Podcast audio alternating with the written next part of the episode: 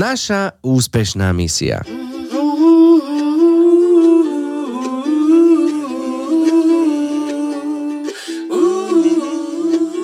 Sme v utečeneckom tábore na misii v Grécku.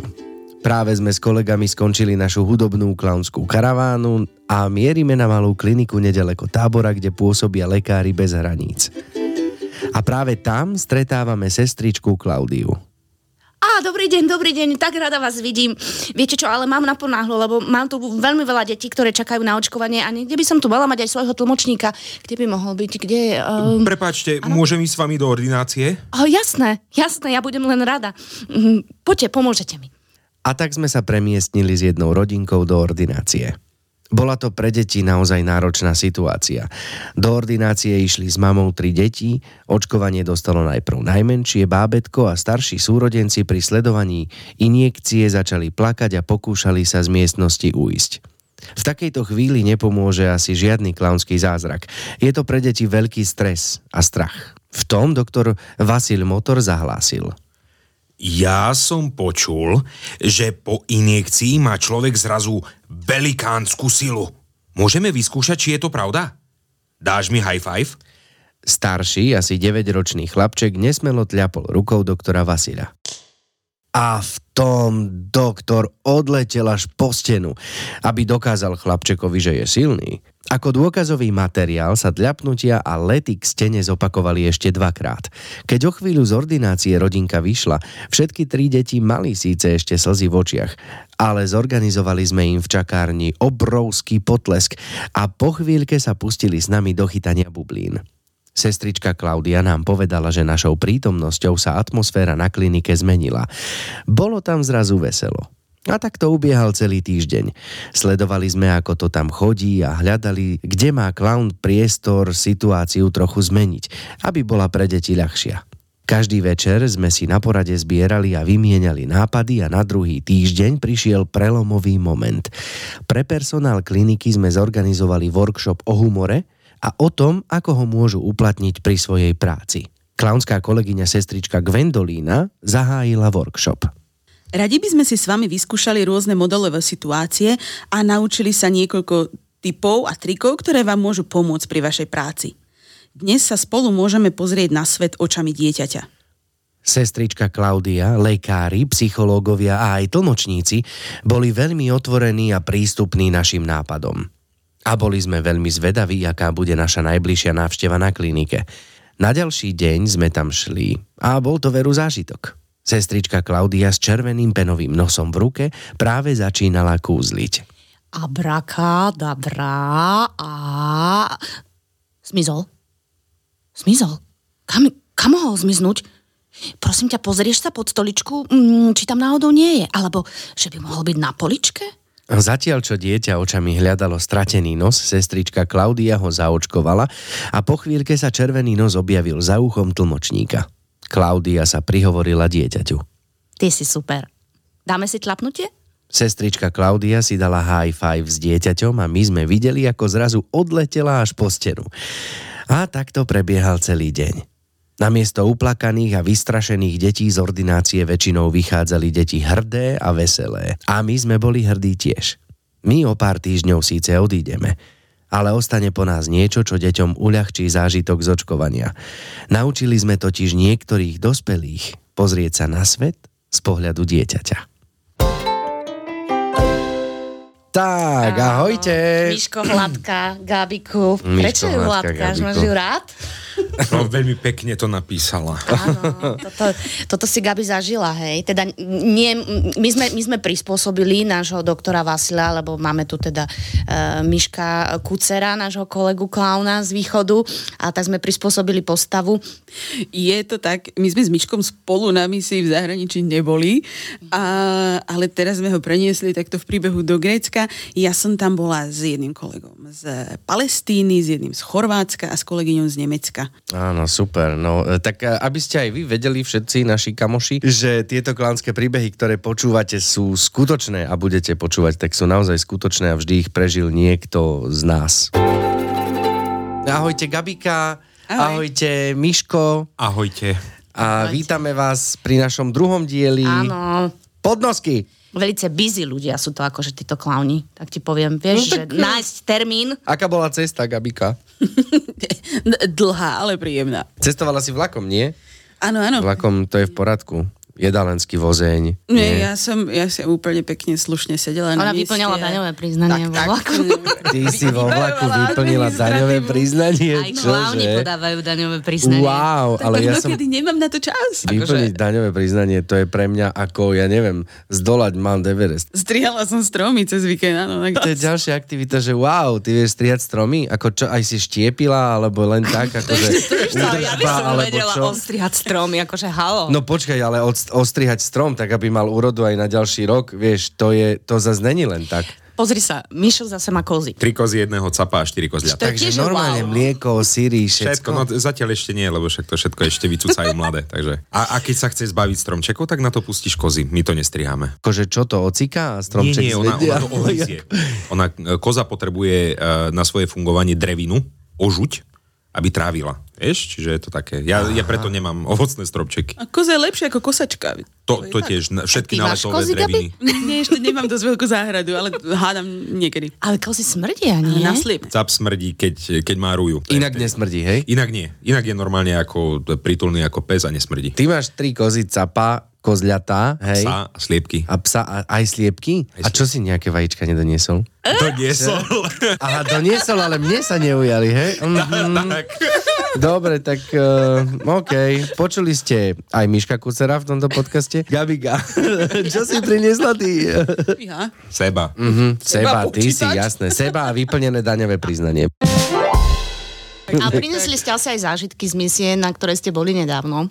A o tej by sme si mohli trošku povedať, pretože sme reagovali ako občianske združenie na situáciu, ktorá sa stala na Ukrajine a reagovali sme na ňu veľmi, veľmi promptne. V podstate sme vyšli, ako sa povie, do ulic, ale my sme vyšli teda priamo e, do utečeneckého tábora. A nám poslal náš umelecký šéf Pali také videjko, ako ste kráčali po ceste a to vyzeralo jak z nejakého hororového filmu, lebo vy ste išli do neznáma, úplne v tme, nevedeli ste kam kráčate, bola vám strašná zima. Mrazivý pocit z toho išiel. A to bolo len 15-sekundové video. Tak, aby som to uviedol na pravú mieru, my sme presne vedeli, kam ideme. My sme išli na hranicu, to z opačného smeru ľudia nevedeli, kam idú a čo ich vlastne čaká. Ale to bolo vlastne hneď 24. sa to všetko zomlelo, sa to začalo a my už 26. sme boli na hraniciach hneď v prvej línii. Bolo to veľmi zaujímavé, lebo ja som hneď na to myslel, že ako by sme ako združenie vedeli pomôcť, ale momentálne som si to nevedel predstaviť. A v piatok som hral ešte predstavenie a pred predstavením som volal nášmu kolegovi Filipovi Lenártovi, či by cez víkend nemal čas, že by sme tam išli proste len to mrknúť tak ako Filip a Michal. Inak e, Filip, e, Filip Lenart je autorom e, zvučiek, ktoré Zvučiek, môžete počuť áno. v tomto podcaste. To som nevedel teda, že robil tie zvučky. Áno, tak- áno, tak nahral ahoj, to Filip. všetko. A len on mi vtedy povedal, že nemôže, lebo má tam nejaké predstavenia, ale že veľmi rád by išiel. To bolo pred predstavením, keď som mu volal. Po predstavení, keď som zišiel zo scény, pozerám, volal mi náš umelecký šéf, tak mu volám naspäť, že čo sa deje. A on sa ma pýta, že čo robím cez víkend. Takže v podstate počas toho, ako ja som bol na scéne, tak už sa v, tu v Bratislave rodil nejaký plán na to, ako by sme sa mohli dostať na tú hranicu, kto by tam mohol ísť. A v podstate vo veľmi rýchlom slede sa nám podarilo zorganizovať ľudí. Šlo- Mne volal v sobotu ráno. a tebe volá až v sobotu ráno, áno. Áno, tak nie ešte v piatok o 10. Tam išlo o to, že vlastne Paľo ani nevedel, že či to bude vôbec možné hneď, eh, hneď takto na úvod, či sa podarí zohnať tých ľudí, lebo naozaj nevedeli sme, že, že koľko tam bude ľudí, ako to tam bude vyzerať, čiže mala to byť prieskumná misia a to pokiaľ človek si všetko tak nejako dá dohromady, to chce nejaký čas. Fakt ako, že to, že ste tak promptne zareagovali na, na, na celú túto vzniknutú situáciu je super. No ale Ja len by som ešte chcel doplniť, aby to nebolo, že e, ja, Gabika, Paľo e, sme boli na tej hranici, ale bola s nami ešte aj naša Stanka, e, ďalšia klaunka, ktorá sa podujala a urvala si zo svojho voľného času a šla na tú hranicu. Takže sme tam boli štyria na tých hraniciach. No, ono to bolo tak, že my sme vlastne zareagovali na výzvu cez Facebook, že práve vo večerných hodinách, keď už je, je tma, je zima a tie deti, keď dorazia, proste vtedy boli v telocvični, e, to bol ten impuls, ktorého sa Pali chytil, že dobre, je čas, aby sme išli. A tá prvá návšteva bola naozaj taká, že potrebovali sme preskúmať terén, preto sme aj teda aj naozaj pod sme kráčali na tú hranicu, mm-hmm. aby sme si pozreli aj tú situáciu tam. My sme teda prišli a prišli sme podvečer, povedzme to podvečer, mm-hmm. aby sme uh, ešte teda, my sme začali za svetla, ale aby sme tam boli aj práve v tých hodinách, kedy je to také náročnejšie a zase nie už úplne neskoro, lebo veď aj teda deti sa chcú uložiť spať, alebo teda rodičia by chceli, aby aspoň trochu si pospali. Ako vyzerala teda tá návšteva? Vy ste tam prišli a povedali si, že čo ideme teda spievať, alebo ideme, lebo my sme sa s Pálim rozprávali, že robiť humor je niekedy náročné a obzvlášť v takýchto náročných situáciách. Je to, je to taká vec, že vlastne si ju ani asi neviem predstaviť, nie? Že je to také tu 500 km od Bratislavy. Hej, povie sa humor, tak každý si predstaví, že teraz ako sa chytáme za brucha alebo niečo, ale vôbec v našom ponímaní humor je skôr to odvedenie pozornosti od tej momentálne veľmi zlej situácie na niečo pozitívne, hej, že nemusí to dieťa sa nutne smiať, ale aspoň na, na ten moment, kedy sme s ním, zabudne na to, že prečo je tam a v podstate sa mu priamo venujeme. Tá naša prvá návšteva bola naozaj tak, ako Gabika povedala, že prúdko prieskumná, lebo naozaj sme nevedeli, že aké budú priestory a vlastne v akom stave budú tí ľudia. Ten prvý deň my sme mali veľké šťastie, lebo v podstate mali sme tam ľudí, ktorí síce utekali pred vojnou, ale väčšinou to bolo také, že tí ľudia ešte len utekali, lebo počuli o tom, že je vojna. Bol to ten prvý nápor, čiže ešte našťastie tie deti v tom čase ešte nepočuli výbuchy bomb a ne, nebola tam streľba, proste len tu posadli do vlaku a utekali. Rýchlo si pobrali veci a utekali. My keď sme tam prišli, boli ubytovaní v tej veľkej telocvični, kde boli rozložené provizorné lôžka.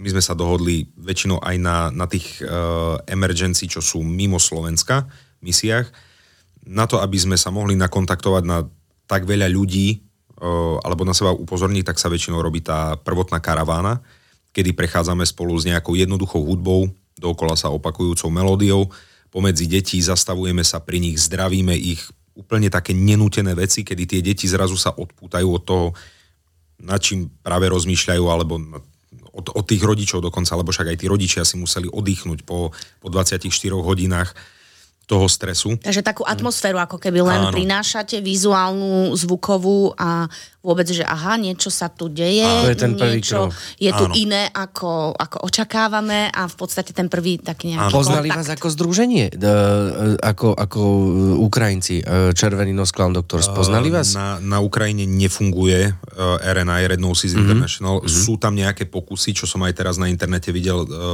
Ja keď som bol na Ukrajine v roku 2019, nám sa podarilo mať workshop s lokálnymi klaunami. Mm-hmm. Meno toho pána si teraz, je to nejaký Lukáš, ale priezvisko si nespomeniem. Takže oni majú ako keby Ukrajinci Majú, ale je to na báze, na báze dobrovoľnosti. Aha. Uh, je, je to tam trošku náročnejšie.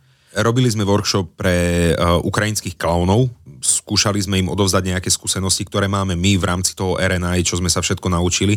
A tým, že my sme boli takí tiež akože multikulty, že tam bola baba z Ruska, uh, baba z Nemecka, uh, chlapec uh, z Litvy, a ja zo Slovenska, tak vlastne každý mohol podať nejaký ten, e, ten svoj obraz, alebo respektíve to, čo my bežne ovládame, my všetci akože klauni v rámci RNI, to oni nejako nemajú. Ale to som chcel akože na Margo toho povedať, že vlastne v tejto situácii, aká je, Uh, oni na Ukrajine, nieraz sa stáva, že po tam tých klaunoch doslova strieľajú, dokola nich padajú bomby a oni v jednej dodávke proste prevážajú ľudí a snažia sa ich proste odviezť do bezpečia a k dnešnému dňu je to cez tisíc ľudí, ktorým pomohli takto, že reálne akční klauni v prvom rade sa snažia pomôcť tým ľuďom. A ak už sa dostanú do nejakého bezpečia, tak tam sa snažia proste tie deti nejako takýmto spôsobom, ako aj my, odviesť od toho, čo sa práve deje. Hej. Ja som to na tých hraniciach asi raz počula, že áno, a že aj my máme klaunov. Klaun ako taký je taká postava, ktorí sú ľudia, ktorú rozoznajú, aj, ktorú spoznajú. A ono je to taká pozvánka, to ako prichádzame, tá hudba a to,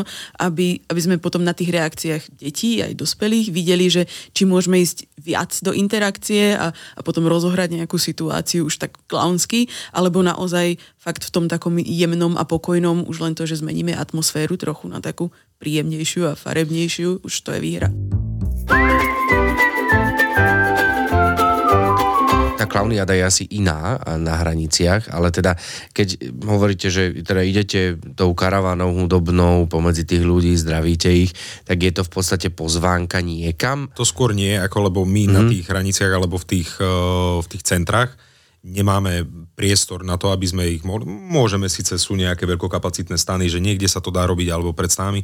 Skôr myslím, že Gabika myslela, že to je taká pozvánka do toho nášho sveta, že poďte sa s nami trošku pobaviť. To bolo skôr v tom prenesenom význame, že otvoríš tie dvere do, do tej takej interakcie a vidí, že či niekto zareaguje, či zachytí, alebo Jasné. naozaj proste je zahltený všetkými tými dojmami a, a tam im necháme priestor, že možno za chvíľu sa vlastne ku nám pripoja, alebo keď sa vrátime znova, tak možno tam bude bude taká lepšia situácia. Emergency Smile je teda program Red Nose International, organizácie, ktorá zastrešuje vlastne medzinárodných zdravotných klaunov a je to jeden z mnohých programov, ktoré vlastne ako Červený nos robíme a zapájame sa do medzinárodných misií, tak ako si Gabika hovorila v, uteč- v utečeneckých táboroch. Tak iba Teraz tak si tu, doplnenie. toto není nevypočúvanie, normálne, akože A, a, to, a to dal z hlavy, to nemal. Áno, napísané to. napísané. Wow. A my sme to potom tak akože lokálne, regionálne prebrali, keď zrazu tá emergency situácia bola u nás na hraniciach, tak teraz my to nazývame vlastne rovnakým, rovnakým názvom. Emergency Smile Clowniady, lebo je, je to proste iné ako to, a čo robíme v spolupracujete, alebo teda spolupracujeme aj s českými kolegami, nie? Že vlastne chodia tam pravidelne, či bolo to taký nákuk, oni to organizujú na svojej hranici, alebo ako to funguje? tak Česko nemá hranicu s Ukrajinou, Maria Kubo. takže oni Však vlastne... dobre, ale tak čo? Vidíš som... Teraz zase ale- vynegoval to, čo pred chvíľkou Ježiš, zase som blbý, dobre. Od českých kolegov tiež prišla taká správa, že by chceli by sme prísť a dajte nám vedieť, že kam a čo a ako, tak sa vlastne umeleckí šéfovia našich týchto dvoch organizácií z Česka, zo Slovenska sa dohodli, že niekoľko víkendov sme mali také, že prišli aj kolegovia z Čech a oni vlastne vtedy boli Dokonca v aj cez Kubli. týždeň prišli. Aj cez týždeň, áno. Ale teraz vlastne akurát je taká situácia, že aj my na Slovensku sa viacej preorientovávame, že už nie na tých hraniciach, lebo teraz prichádza menej ľudí, ale skôr naozaj po tých centrách, kde už sú ubytovaní. Ono, o, tá situácia sa mení, lebo tí prvotní utečenci, ktorí boli, tak tam bol vysoký predpoklad, že za niekým idú. Hej, že aj keď išli do toho Nemecka napríklad, tak e, už tam mali nejakú rodinu alebo minimálne známych. Ale teraz už prichádza presne tá situácia, o ktorej my sme sa hneď na začiatku rozprávali, že o pár týždňov to príde, kedy začnú utekať ľudia, ktorí nemajú kam ísť, mm-hmm. preto už vlastne začnú asi ostávať v tých centrách, lebo aj tie ubytovacie kapacity na Slovensku, aj keď ľudia sa snažia pomôcť, tak e, tiež sa to nedá robiť väčšine. Môžem prenajať byt na nejaký určitý čas, ale len jednej rodine, hej. Čiže, ale tu prichádzajú ďalšie a ďalšie rodiny. Čiže títo, ktorí budú tu viac na západe alebo strede, ľudia, tak už asi pravdepodobne tu budú aj dlhšie zostávať. Máte strach, keď chodíte do týchto utečeneckých centier, alebo keď chodíte na hranice, alebo celkovo, keď chodíte na misiu? Akože vyslovene, že fyzický strach tam asi nie je. Teda aspoň z mojej strany, že nebojím sa o to, že by sa tam niečo malo stať, niečo nepredvídateľné, že by to bolo vyslovene, že nebezpečné. Presne ako Miško hovorí, že taký ten fyzický strach o seba a o bezpečnosť, to, to nemám, to sa mi nestalo, uh, lebo viem, že idem do situácie, ktorá je bezpečná, že my nechodíme naozaj tak, ako Mišo hovoril na tej Ukrajine, že do, do tej zóny, hej, do ostreľovania, to nie. My ideme tam, kde vieme, že fyzicky nič nehrozí. Ten emocionálny strach to je iné, hej, keď sa pýtaš na to, že proste uvidíme, čo vidíme a nakoľko nás to zasiahne. Ja si, Mišo, pamätám z tej našej prvej klauniády, ak sme prišli e, do Uble, pozreli sme si to ešte v civile, vlastne tú, tú telocvičňu v základnej škole, do ktorej sme išli a potom pri prezlejkaní Mišo povedal, že je možné, že sa rozplačem. my keď sme tam prišli, ako v ten prvý deň ešte to bolo viac menej trochu také, že ešte sme tam videli aj celé rodiny, hej, že ešte, sa, ešte aj tým chlapom sa podarilo ujsť. Ale čím to bolo ďalej, už to naozaj boli iba ženy s deťmi. A to je proste, to je niečo neskutočné vidieť, ako buď, že nabalené, mama s troma deťmi, nabalené veľké tašky a utekajú niekam, alebo potom druhý extrém, mama s troma deťmi a bez tašiek. Hej, že ako, a teraz ona nevie, kam ide, nevie, za kým ide. To, to sú také akože silné veci a hlavne keď uh, vlastne však ja mám dievčatá 6 a 4, 4 ročné a zrazu takéto deti ti tam behajú, tak je to také ako, no, nie je to veľmi príjemné na psychiku. Preto je dobré, aj keď to vyznie možno ako kliše, ale naozaj ten, ten červený nos nás predtým chráni. No vidíte určite častokrát na tých, e, na tých hraniciach alebo teda v centrách, kam chodíte, veci, ktoré sa nevidia každý deň, takže tá psychohygiena je asi dôležitá. Aká, a, a, aká je forma vašej psychohygieny? Nemám žiadny rituál, že teraz neviem čo, ale akože som si všimol, že keď prídem domov, Ideš podojiť. I to práve nie. Ide, ale, ale naozaj, akože idem, idem pozrieť na kozy, to ma strašne upokojuje. To akože vo Ja tiež pohľad na kozy upokojuje, áno. Ja, ja tiež ako čo, čo môže byť pre chlapa krajšie, ako ráno sa ísť pozrieť na kozy? Presne, presne. Ako, ako sa tam pasú, aké sú pokojné. Je to krása. A potom akože uh, fakt, že dlhá sprcha. To, to mm. tak, akože mám fyzický pocit, že, že to zo seba zmývam a potom potrebujem, že 15 minút pokoja, aby sa nikto so mnou nerozprával. Fakt, že už aj moja žena sa naučila, že keď prídem domov, že sa osprchujem. Teraz akože chvíľku ešte sa ma nič nemôže pýtať a potom už pomaličky zase sa začíname rozprávať a tak a niekedy, že aj pár viet prehodíme spolu. Ale toto je psychogiena, Miško. Aha, To, To je dosť veľký toto rituál, je čo si opísal teraz ako... to, za, to za hej? Ako, Áno, áno. normálne hovorím si, že tak e, Aj to ja nemám keby- žiadny konkrétny, že musím, ale, Ale- osprchujem ale sa, nerozprávam sa, sa, toto, pozerám toto, sa na kozy. Ja to mám tak, že mne aj to šoférovanie pomáha, lebo musíš sa sústrediť na to šoférovanie. A potom väčšinou, keď prídem domov, akože ne, nejdem rovno hneď dovnútra domov, ale sedím ešte aspoň 10 minút v tom aute, kým to proste tak akože predýcháš a kým to všetko prejde a sústrediť Kým to tak myšlienky vstrebete. a tak. Ale tak máme aj, máme naozaj aj psychologické konzultácie k dispozícii, ale ako v takej situácii, akože pre mňa asi najsmutnejšie bolo, keď sme, keď sme raz fakt, že večer odchádzali z tých hraníc a to sme boli naozaj, že na hraničnom priechode tam priamo, ako prechádzali cez tú hranicu. Bola zima, bola tma a fakt už tie deti už v dekách zabalené, už im bola proste iba zima a to už je také, ako som hovorila niekedy, už to klaunovanie má, má svoj limit, lebo proste už je tá situácia iba smutná a tam je Jasne. iná potreba, ktorú treba ako najprv vyriešiť. A my sme vlastne končili v tom, že, že ešte túto poslednú situáciu sme mali a potom potom, ako sme išli domov s kolegami, my sme asi pol cesty nadávali. Na koľkých misiách ste boli už takto eh, v rámci združenia, alebo teda s našim združením? A že či je nejaká jedna, ktorá vo vás zanechala taký najsilnejší dojem? Uh, ja som do programu Emergency Smile nastúpil v roku 2019 a hneď v ten, v ten rok som šiel uh, na Ukrajinu. Uh, vtedy sme riešili vlastne Severodonetsk, uh, Charkov a Zaporižie. Bolo to také akože lokálni presídlenci. Boli sme tam veľmi potrební. To bola moja vlastne prvá a zatiaľ posledná misia, ale mňa sa to aj tak trošku bytosne týka tá Ukrajina tým, že ja mám vlastne svoju polovičku z Ukrajiny. Aha. Gabi, ty si teda asi bola na viacerých misiách, že? Ja sa to snažím vyrátať, ale Aha, myslím, nie som si celkom istá. Ja som totiž uh, viackrát bola práve v Grécku a my sme najprv boli vlastne na, na pevnine, že v oblasti Aten, v oblasti Tesaloník a potom minulý rok som bola uh, tam na ostrovoch Lesbos a Samos, uh, ktoré sú najbližšie k tureckým hraniciam, teda najbližšie k Turecku a tým pádom vlastne to také prvé, uh, prvé miesto, kde tí utečenci prichádzajú a vlastne také to najďalej, kde som sa klaunsky dostala, taká najväčšia exotika bol Kyrgyzstan. Keď nerozumieš tej reči, keď si na tej misii, Mhm. Ako sa s tými uh, deťmi dorozumievaš? Naša výhoda klaunská je, že my nepotrebujeme rozprávať. My keď vieme vytvoriť tú klaunskú situáciu jednoznačnú, takú tú fyzickú situačnú, tak sa na tom práve tie deti z akékoľvek proste kultúry, akéhokoľvek jazyka vedia zasmiať. A to je práve, ako preto je to tá výzva, ako, ako klaunsky, ako umelecký, je Emergency Smell naozaj najväčšia výzva práve tým, že či viem byť zábavná aj, aj takto medzinárodne, aj bez toho, že použijem jazyk, proste ja ako bytosť a tie veci, ktoré, ktoré viem robiť, či naozaj to bude fungovať, aj keď prídem do úplne iného kontextu a funguje. Funguje. Čo je taký akože vaše súkromné, pracovné, mimo združenia? Ty si, ty si načrtol divadlo, Uh, no ale ja som v divadle Alexandra Duchnoviča v jedinom na svete profesionálnom rusínskom divadle. Od školy alebo vôbec nikdy ma nikde nikto nevolal a zrazu od septembra sa to tak nejako trošku, že začalo jasné, akože chcel by som sa tak trošku ukázať. Ale potom už keď zrazu točím nejaké tie veci, ja si stále poviem, že a prečo si to spravil? Mohol si teraz pozerať na kozy.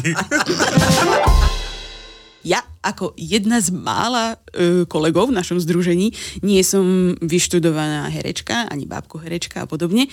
Ja som liečebná pedagogička.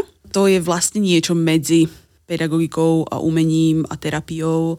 A takže ja mám také základy z týchto rôznych e, oblastí. Aktuálne najviac asi tú liečebnú pedagogiku používam e, u nás doma, respektíve pri starej mame, ktorá má demenciu a ktorú treba tak nejako zamestnávať a vymýšľať nejaké spôsoby, ako vieme spolu ešte komunikovať, alebo čo ešte vieme spolu robiť, také, čo, čo ju motivuje a čo je jej blízke a čo spozná. Okrem toho, aj tieto skúsenosti z liečebnej pedagogiky ja využívam dosť často pri uh, koordinácii. Ja u nás v Združení v Červenom nose som koordinátorka programu Cirkus Paciento.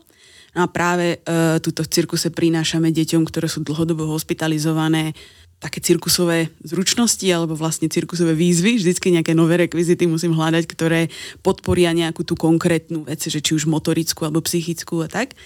No a chodím do lesa, zbieram huby a tak.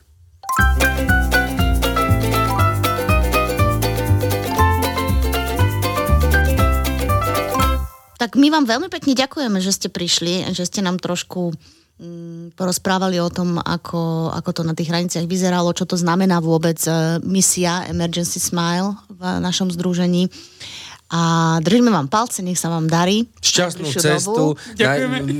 Nechceš moje daňové priznanie vyplniť cestou zase do Mikuláša, nie? Ďakujem, nejaké výkazy, čo musím napísať. Výborne. Pozdravujeme kozičky. Áno. Ďakujem. Inak, vážení, ctení posluchači, sme na Instagrame. Ak ste si doteraz nevšimli, tak nám prosím dajte nejaký ten, e, to srdiečko, like, odber alebo čokoľvek na e, podnoska sa voláme. Takisto môžete poslať nejaké pripomienky alebo rady, typy, triky, čo by ste radi e, možno vy počuli. Aké témy vás zaujímajú? Presne tak, čo by, o čom by sme sa mohli rozprávať e, z, a zavolať si k tomu nejakého zaujímavého hostia alebo hostku. Hostku, nie? hostku. Môžete nám napísať, čo je gramaticky správne hostka alebo hostka. napríklad, napríklad.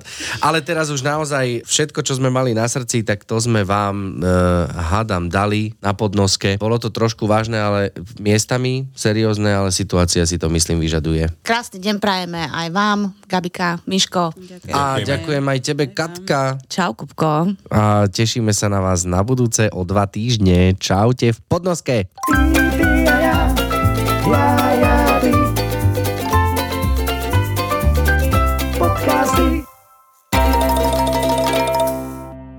Na budúce budete počuť. My e, sme sa pôvodne začali rozprávať po anglicky, potom sme sa s- s- naučili navzájom e, naše reči, slovensky, Slovensky. chorvátsky, ale tak či tak, e, keď e, sa rozprávame, tak v jednej vete aj tri jazyky použijeme. Tomo je hudobník, Tomo je trombonista. Áno, vedúci trombón som bol v Národnom divadle, Filharmonie a Symfonickom orchestru Ivana Plemenitého Zajca v Rieke. A čo vám ten humor do života dáva, nám ešte povedzte. Slobodu, radosť. A teraz naozaj? Pri Tomovi som našla niekoho, s kým sa dá hrať a blázniť. A tým pádom môžete obidvaja byť klauni, pretože sa radí čo? Blázniť! Thank you.